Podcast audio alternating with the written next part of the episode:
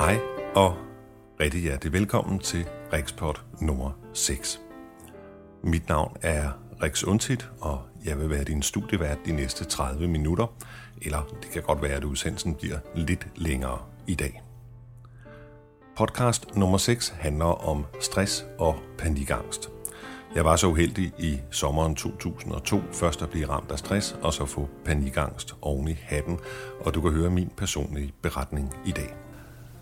Og så stod jeg nede i min gade, og jeg fandt en parkeringsplads, og så kiggede jeg sådan over mod der, hvor jeg vidste, at jeg boede, og så kunne jeg simpelthen bare ikke kende det. Altså jeg vidste ikke, hvad for en opgang jeg skulle gå ind i, eller...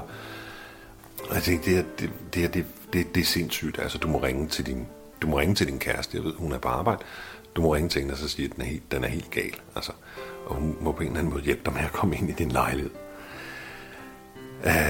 Så stod jeg med min mobiltelefon i hånden, og så kunne jeg ikke huske, hvad min kæreste hed. Som du kan høre, var det ret hårdt, men også meget lærerigt, og jeg håber også, at I kan få noget ud af at høre historien. Velkommen til Rigspodt nummer 6.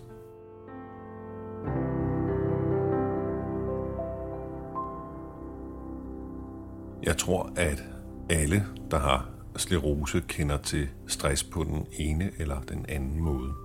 Enten fordi man er bange for at få stress, fordi stress kan udløse et attack. Det har jeg i hvert fald fået at vide. Eller også, at man, så har man de der kognitive problemer, og de kan godt ligne stress til forveksling. Jeg har prøvet at søge lidt på nettet for at finde ud af noget om stress og sklerose, og det er faktisk ret svært at finde et entydigt svar. Der er dem, der siger, at et attack bliver udløst af stress, og så er der også dem, der siger, at det er noget røvl. Så vi er med andre ord lige vidt. I hvert fald så har jeg i mange år gået og passet gevaldigt meget på ikke at få stress. Og det kan også godt give stress, sådan hele tiden at skulle være opmærksom på ikke at få stress. Og i hvert fald så blev jeg så god til sidst til at kontrollere alting, at det nok i virkeligheden udløste stressen. Vi kommer et stykke ind i min beretning her. Jeg kan ikke det hele interviewet med mig selv, hvis man kan kalde det det. Det tog lige omkring en time, så jeg har måttet klippe gevaldigt i det. Men vi kommer ind i historien en sommer, hvor jeg lige har fået sommerferie. Eller jeg er lige ved at skulle have sommerferie. Og det har været en meget, meget hektisk periode. Jeg sad i bestyrelsen i 2 firmaer, og der var bål og brand i dem begge 2. Jeg var ikke glad for mit arbejde. Min bedste ven havde fået en depression, og så var der en af mine venner, som begik selvmord nede i Spanien. Ja, og pludselig så ramlede det hele.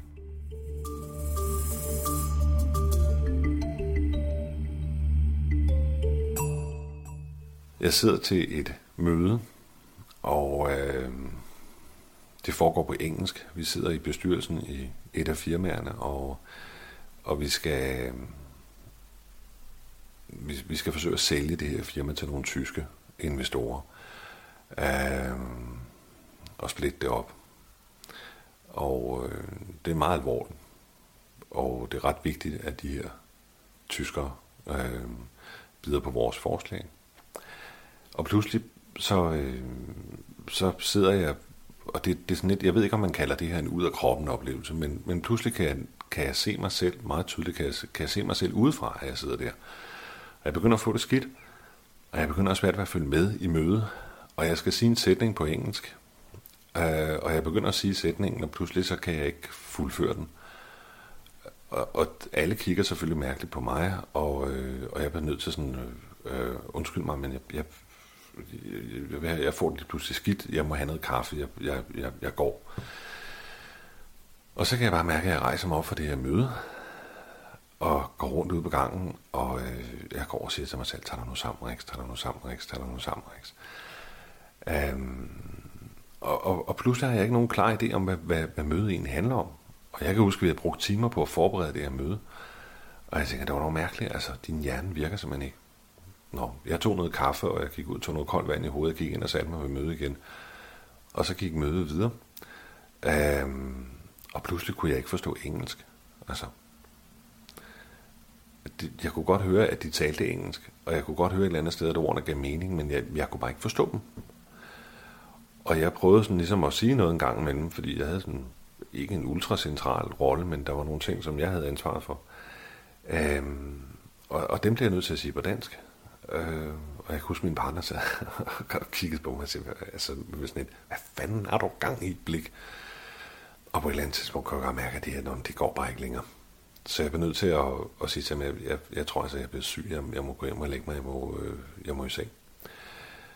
Og jeg kom ned på parkeringspladsen, og jeg havde svært ved at finde min bil. Jeg havde svært ved at huske, hvor den var. Og da jeg satte mig ind i bilen, der følte jeg, at alting var fremmed. Altså, jeg kunne godt mærke, at det var min bil. Men alligevel var det som om, at det ikke var min. Altså, og jeg havde sådan lidt svært ved at finde ud af, hvordan fanden man egentlig skulle starte den og få den i gear og sådan noget. Og jeg tænkte, er det overhovedet sikkert, at du kører nu? Og så ved jeg ikke, hvordan... Men altså, jeg må åbenbart have kørt den hjem. Og så kom jeg så hjem i min gade, og så stod jeg nede i min gade, og jeg fandt en parkeringsplads, og så kiggede jeg sådan over mod der, hvor jeg vidste, at jeg boede, og så kunne jeg simpelthen bare ikke kende det. Altså jeg vidste ikke, hvad for en opgang jeg skulle gå ind i, eller jeg tænkte, ja, det æder med mig langt ude det her. Altså, hvad gør du? Og jeg tænkte, det er sindssygt, altså du må ringe til din kæreste, jeg ved, hun er på arbejde. Du må ringe til hende og så sige, at den er helt gal. Altså, og hun må på en eller anden måde hjælpe dig med at komme ind i din lejlighed. Så stod jeg med min mobiltelefon i hånden, og så kunne jeg ikke huske, hvad min kæreste hed. Og så var det, ja, så begyndte jeg at gå i panik. Altså, så kunne jeg mærke, at jeg svedt som en sindssyg, og jeg var simpelthen så bange, fordi jeg tænkte, hvad fanden er jeg ved at få en hjerneblødning eller et eller andet. Så heldigvis kom der en nabo, og han kunne godt se, at jeg var lidt skidt, og sådan fulgte mig op og fulgte mig ind, og er du okay, og skal jeg ringe efter nogen? Og, nej, det går nok. Og så sad jeg der, og havde det mystisk. Og så prøvede jeg at sætte min computer til, fordi at tjekke, om der var kommet nogle mails, og da sådan programmet lukkede op, Windows og alt det der, og jeg sad og kiggede ned i computeren, og det gik op for mig, at jeg havde siddet og kigget ned i computeren i en halv time, uden at fatte noget som helst. Og jeg kunne ikke engang finde ud af at åbne min mailprogram. Jeg sad bare sådan med musen og klikkede på alt, hvad der var nede på skrivebordet og maskinen, for der var ikke noget, der gav nogen mening. Så var det, jeg vidste, at okay, nu er løbet kørt. Altså, nu bliver du nødt til at kaste håndklædet i ringen. Jeg vidste godt, at der var et eller andet galt med mig, jeg vidste bare ikke, hvad det var. Og tanken om, at jeg havde fået stress, den var fuldkommen fremmed for mig. Og jeg havde altså ikke nogen klar mistanke om, at jeg havde stress. Jeg kan huske, at jeg ringede til Scleroseafdelingen op på Rigshospitalet for at spørge, om jeg ikke kunne få en tid. Og så spurgte de, hvad der galt, og jeg begyndte at forklare det. Det sagde, og det lyder altså ikke som noget med sklerose, det der. Jeg ringede til Scleroseforeningens psykolog for at prøve at få en tid dernede, for jeg tænkte, det kan da være, at det er noget psykisk. Og der var heller ikke rigtig nogen hjælp at hente, fordi det havde jo ikke rigtig noget med sklerosen at gøre, så der måtte jeg jo så prøve en privatpraktiserende psykolog. Jeg satte mig ned med de gule sider og prøvede at finde en psykolog. Og det skal siges, at det her stress sådan for alvor kom, da det blev sommerferie. Og vi havde faktisk, altså de to firmaer, hvor jeg sad i bestyrelsen, vi havde faktisk klaret skærene. Og jeg havde sagt op i det firma, som jeg arbejdede i, og havde haft min sidste arbejdsdag, og jeg havde ovenikøbet haft den sidste undervisningsdag også. Så jeg kunne simpelthen bare kigge på min kalender og så sige, om den er tom, og det for første gang i 10 år eller sådan noget, så kunne jeg, der stod ikke noget i min kalender. Så nu havde jeg egentlig tid nok til at prøve at finde ud af, hvad der så var, jeg ville, i stedet for det, jeg nu gjorde, som jeg ikke rigtig kunne holde til. Og så var det, at stressen kom. Jeg synes, det var så uretfærdigt. Altså, nu havde jeg gjort alt det rigtige. Alt det, som min krop tilsyneladende havde bedt mig om at gøre, det havde jeg gjort, og så kom reaktionen. Så begyndte jeg ellers at få det hurtigt derefter, begyndte jeg at få det værre og værre. Og jeg fik sådan nogle anfald. Og jeg ved ikke, hvordan jeg skal beskrive dem. Jeg tror, den bedste måde, det er, hvis man er passager i en bil, og der pludselig farer dyr over vejen, og den, der sidder og kører bilen, træder på bremsen, så kan man mærke sådan et rush, sådan en slags elevatortur i kroppen, hvor kroppen bare bliver fyldt med adrenalin. Altså, Og ja, det ord, jeg plejer at bruge i den forbindelse, det er ordet fuck. Så kan man mærke, at man er pludselig helt vågen, ikke? Og man kan mærke sit eget hjerte op i halsen. Og så går der sådan en 5-10 minutter, og så har man det normalt igen, ikke? Men den lille mand, der bor oppe i hovedet, der skal trykke på den der knap, for at man nu kan få sådan en elevatortur. Ham var der sket et eller andet med. Altså, han var simpelthen faldet i søvn med hovedet nede på knappen. Og de der anfald, de varede længere og længere. Og jeg tror, jeg gik til læge efter den gang, hvor jeg havde haft en tur på 4 timer, hvor jeg bare hele tiden havde det som om, at jorden var ved at gå under. Altså, alt strittede på mig, og sveden havlede af mig, og jeg kunne simpelthen ikke sidde stille i min sofa eller noget som helst. Jeg gik bare rundt og sagde F-ordet igen og igen. Og min kone sagde til mig, okay, prøv, den er helt gal, den der, du må til læge. Det var begyndelsen på en sommer, som jeg altid vil huske som værende en af de mest lærerige. Og ubetinget også den værste sommer, jeg nogensinde har haft. Det at have panikangst er simpelthen så ubehageligt, at jeg kan ikke sige noget andet, jeg har oplevet i mit liv, som var mere ubehageligt end det. Jeg kom op til lægen, og jeg fik noget, der var angstdæmpende, og det begyndte jeg så at spise. Og jeg synes ikke, det blev særlig meget bedre. Det var ligesom, det tog toppen, men de der angstanfald blev hyppigere og hyppigere. Jeg gik op til min læge igen, og så gav hun mig nogle andre piller. Og det var så nogle, der hed, ja, jeg kan ikke huske, hvad de hedder, men dem man populært kalder for lykkepiller.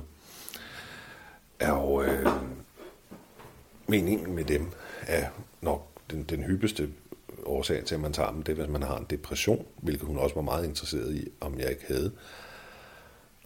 Det mente jeg så ikke. Og de kan så også hjælpe på angsttilfælde.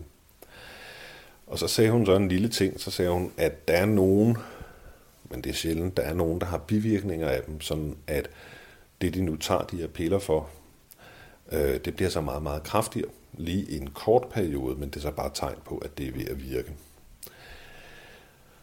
Og da jeg havde taget de der piller i 3 dage, så skal jeg love for, at de virkede. Altså, fordi så fik jeg det bare meget, meget værre. Jeg troede ikke, det var muligt, at jeg kunne få det værre, men det var det så. Jeg havde 3 døgn, hvor jeg ikke sov. Altså, og jeg er stadigvæk min kone evigt taknemmelig for, at hun var der i de 3 døgn, og jeg tror heller ikke, hun fik sovet særlig meget. Men jeg havde 3 døgn, hvor jeg ikke kunne sove. Fordi hver gang, at jeg lige præcis faldt i søvn, så var det som om, at der var nogen, der kom hen og satte en kniv ned i hjertet på mig. Og så vågnede jeg bare med sådan en... Og så havde jeg angstanfald. Og så kunne jeg ligge en time til at lande med adrenalin i hele kroppen.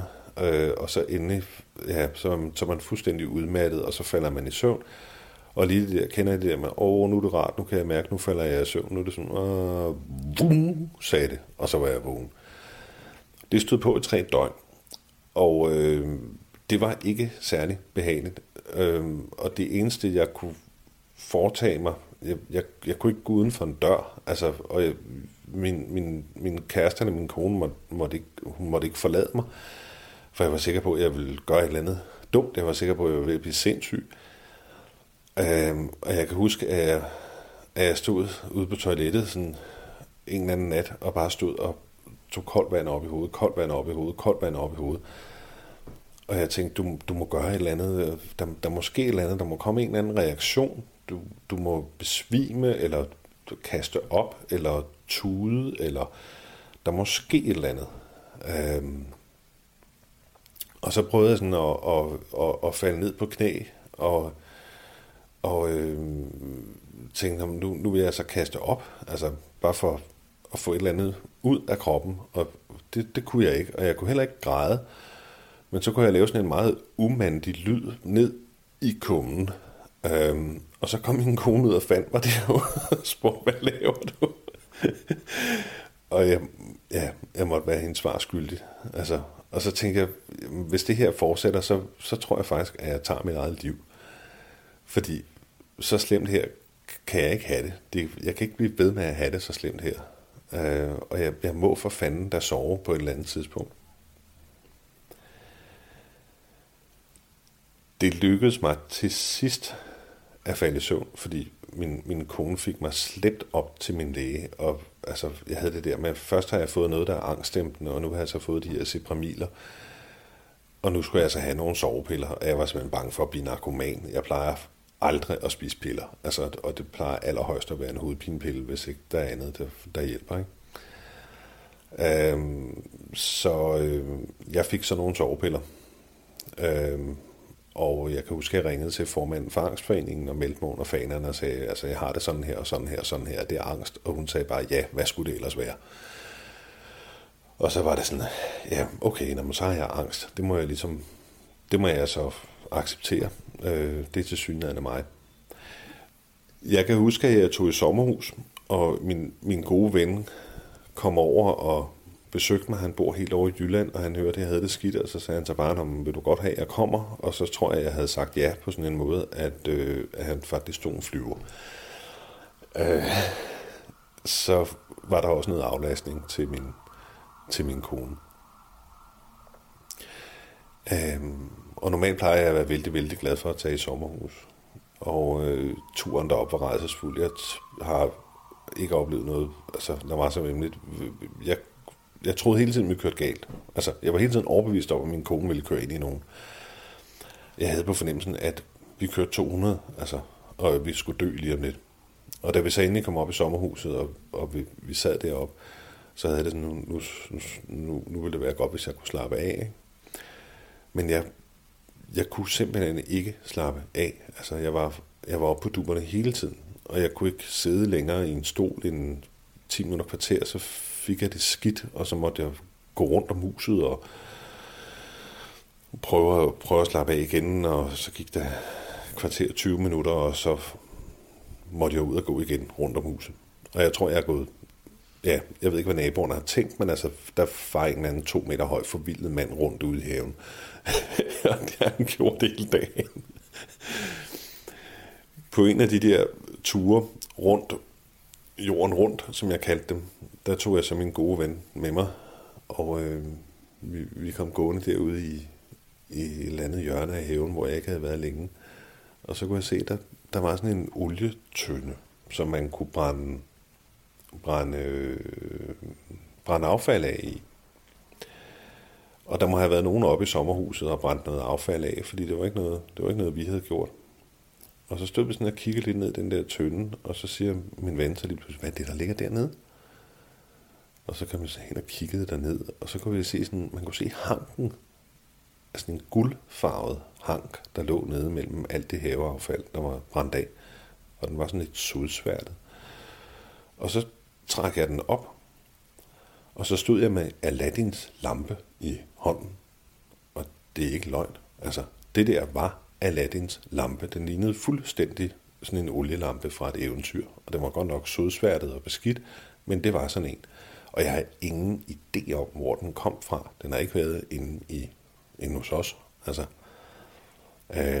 der må have været nogen at brænde affald af i vores have, som så har haft en olielampe med, de har forsøgt at brænde.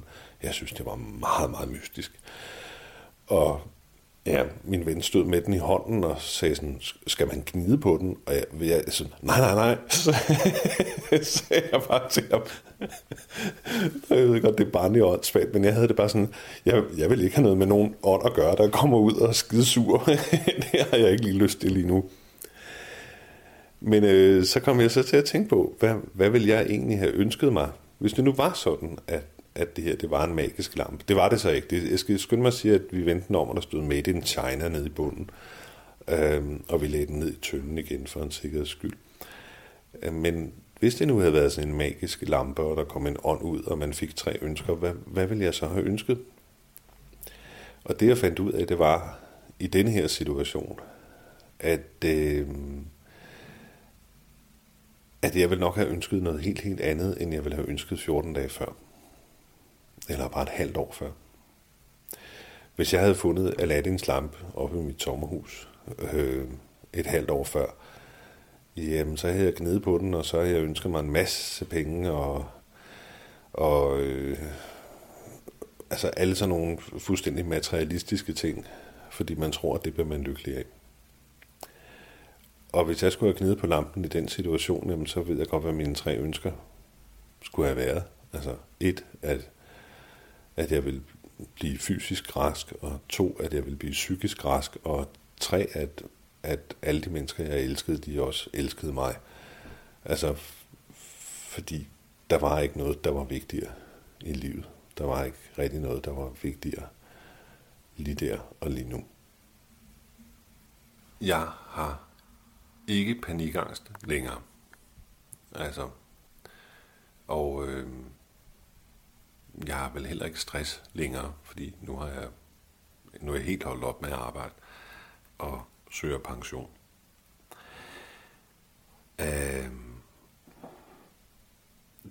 De der piller, som jeg fik af min læge, Sepramiler, de begyndte langsomt at virke. Og en eller anden morgen, da jeg vågnede, så kunne jeg bare mærke, at nu har det jo fint. Og jeg kunne holde ud og se tv igen, og jeg kunne begynde at bruge min computer igen, jeg kunne begynde at køre bil igen, og jeg kunne godt mærke, at hvis jeg sådan blev lidt for ambitiøs på mine egne vegne og planlagde lidt for mange ting, eller sådan, så begyndte jeg at få det skidt igen. Og så kunne jeg heldigvis spise nogle af de der alloparmer, som er gode, og som blev min gode ven. Et års tid efter, der var jeg sådan nedtrappet fra begge slags medicin og klarede mig uden medicin. Og ja, et par år efter vil jeg sige, at der var det væk. Det værste, det er angsten for angsten. Altså det værste, det er der med, at man sidder og er bange for, at man snart bliver bange. Det er ret opslidende. Og det værste er at skulle op på hesten igen med alle de ting, man har kunnet engang. Altså, jeg kan huske første gang, jeg skulle ud og køre bil, og jeg var alene i bilen. Der havde jeg det ikke rart. Altså, og jeg synes, det var så uretfærdigt, fordi noget af det, jeg elskede allerhøjst i hele verden, det var jo min bil. Og at køre i den. Og selvfølgelig elsker jeg min kone mere, men altså elsker på en anden måde. Så det var sådan, hvad skal vi sige, det var hård genoptræning. Men nyttigt. Har jeg så lært noget af alt det her? Skulle man spørge sig selv. Og det vil jeg nok sige, at jeg har. Altså, jeg har lært, at jeg ikke er erhvervsriks. Og det kan godt være, at jeg kan tage et jakkesæt på og sige fornuftige ting til fornuftige mennesker. Men det er bare ikke mig.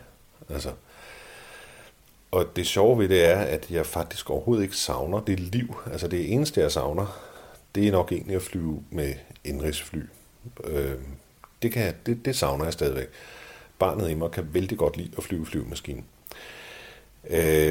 Men alt det andet, hoteldagene og de store lange møder og ansvar og det med at skulle bestemme over andre mennesker, det savner jeg i virkeligheden slet ikke.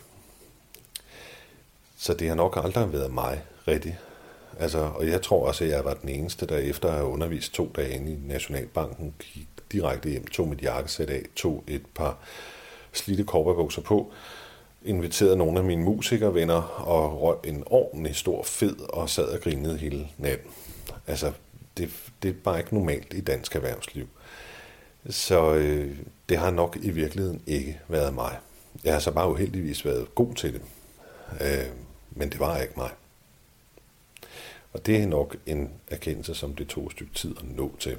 Fordi den lille dreng kunne godt lide alle de pæne ting, han fik, når han var erhvervsriks. Så har jeg også lært, at der er meget, meget stor forskel på det, man har lyst til, og det, man har brug for. Det tog meget, meget, meget lang tid for mig at lære, at der var forskel på de 2 ting. Fordi jeg kan huske, at jeg gik til noget angstgruppemøde op på Rigshospitalet, hvor man sidder sådan, altså jeg kaldte det for bangeborg.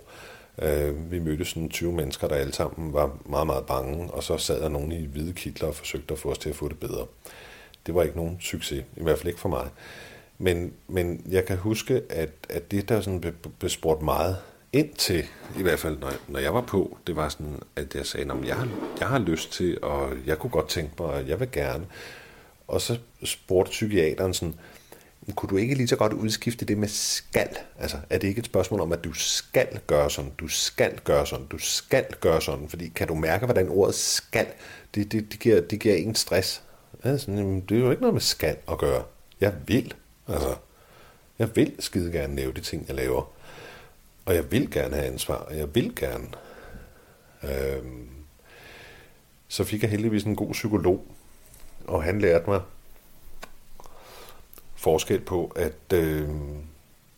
at vil kan altså også godt, det kan også godt bunde i noget andet, når man vil et eller andet, når man har lyst til et eller andet. Så er det måske lidt mere fornuftigt at spørge sig selv, om det er det, man har brug for. Og jeg prøvede eksemplet straks på vej hjem fra ham, altså hvor jeg så sagde sådan, nå okay, hvad har jeg lyst til lige nu? Okay, jeg har lyst til at ryge en rigtig stor fed. Det er det, jeg har lyst til. Og så sad jeg lidt sådan, og så tænkte jeg, okay, men er det også det, jeg har behov for? Og så prøvede jeg at spørge min krop, om den havde behov for at ryge en stor fed. Og så sagde kroppen egentlig bare, nej. Okay. Så der er altså forskel på, hvad man har behov for, og hvad det er, man har lyst til. Og ja, det tror jeg, det er de to vigtigste ting, jeg har lært af at have angst og stress og panikangst blandet med kognitive problemer. Det er det der. Der er en forskel på det, du har lyst til, og det, du har behov for. Og jeg tror, hvis man hele tiden gør det, man har behov for, så bliver man heller ikke lykkelig. Men hvis man hele tiden gør det, man har lyst til, så bliver man i hvert fald ikke lykkelig. Så det handler nok dybest set om at finde en fornuftig balance.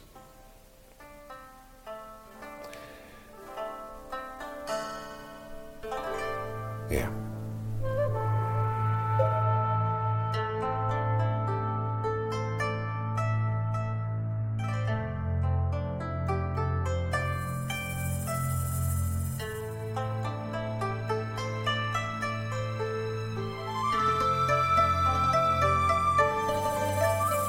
Jeg ved ikke, hvor meget du tror på sådan noget med alternativ behandling. Personligt så får jeg sådan en lidt nervøs trækning, når jeg er sammen med mennesker, som har lidt for meget gensing i det tredje øje, som jeg plejer at kalde det. Men en ting, der i hvert fald hjalp mig i den periode, hvor jeg havde stress, det var meditation. Jeg lærte mig selv at meditere og gjorde det et par gange om dagen, og det kunne jeg mærke, det var vældig, vældig godt. Jeg gør det så ikke mere. Jeg føler ikke rigtig, at jeg har behov for det. Men det hjalp. Jeg tror, at det vigtigste, når man går ned med stress, det er at prøve at finde et eller andet, der hjælper. Og så om end ikke andet bilde sig selv ind, at det hjælper. Og det kan så være meditation, eller det kan være noget alternativt, eller det kan være religion for den sags skyld. Men et eller andet skal man ligesom have at holde sig til. Et eller andet tov, man kan trække i, og hvor man kan mærke, der er noget modstand i den anden ende. Det fandt jeg i hvert fald ud af. En af de mærkelige ting ved stressen, og som er en biologisk mekanisme, som mange ikke kender, det er, at der sker nogle omfattende og meget sådan komplicerede ændringer i hormoner, altså især en stigning i antal i det, der hedder kortisol, og de signalsubstanser, som følger med dem, altså for ikke at blive for indviklet, men det er sådan specielt adrenalin, non-adrenalin, og så også det, der hedder serotonin. Og det vil faktisk sige, at når man er stresset, så stiger ens adrenalintal og serotonintal. Og det er specielt serotoninen her, der er interessant, fordi det er det kemikalie oppe i hjernen, der gør os glade. Og hvis man mangler det, jamen så kan man blive deprimeret eller få angst. Og det var simpelthen det, der skete for mig, altså, og det, som jeg også har hørt ved at snakke med andre, som har haft stress, at når man er i stressen, jamen så føler man egentlig godt, man kan klare det. Og når man så siger, nå ja, puha, nu kan jeg slappe af, jamen, så sker der det, fordi kroppen har været så belastet, at serotoninniveauet, det falder, og så kan man så få en depression, eller ryge ud i angst, eller et eller andet, og så er det, at stressen virkelig slår til. Så man skal huske at tager vare på sig selv og ikke giver for hurtigt ned eller giver for hurtigt op. Så ja, kort sagt, pas på dig selv, fordi ja, hvem fanden skulle ellers gøre det?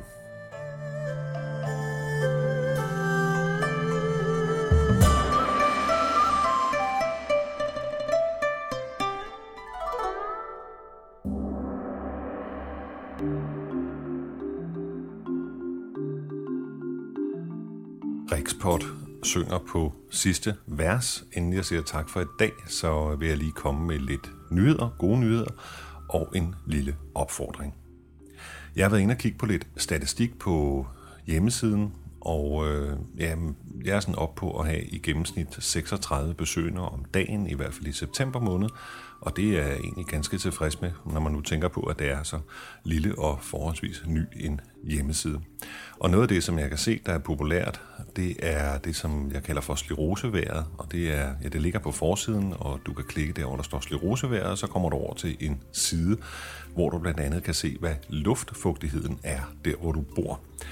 Det er en ting, der har stor indflydelse på mange sklerosepatienter, lige præcis luftfugtighed eller luftfugtighed og temperatur sammen, kan i hvert fald godt få os til at få det dårligt, hvis det er for højt det tal. Sådan har jeg det i hvert fald, og nu kan jeg gå ind på min hjemmeside og se hver dag, hvorfor jeg har det dårligt, om end ikke andet. Men der er en 20 mennesker, der benytter det hver dag. Jeg ved så ikke, om det er det samme, men det er i hvert fald en god ting, og hvis du har andre gode idéer til noget, jeg kunne lave på hjemmesiden, jamen, så giv mig en mail. Jeg ved ikke, hvad den næste Rigspodt kommer til at handle om. Det kan være en af tre ting. Det kan enten være et par læger eller en skleroseramt, så vi får se, hvad det bliver. Til sidst så vil jeg sige, at der er mange, som ikke kan finde ud af at abonnere på podcastet. Altså det vil sige, når man abonnerer på det, så kan man få det overført til sin computer helt automatisk. Det er der ikke så mange, der gør, men så vil jeg så sige en anden lille god idé. Det er, at man kan skrive mig en mail. Det gør du inde på hjemmesiden. Det er forholdsvis nemt. Så sender du mig en mail og siger, at jeg vil godt på din mailingliste. Og så får du simpelthen en mail, når der kommer et nyt podcast. Så det er jo egentlig ret smart. Ja, men det var alt for mig denne gang. Her er det Riks Undtid, der siger tak for i dag.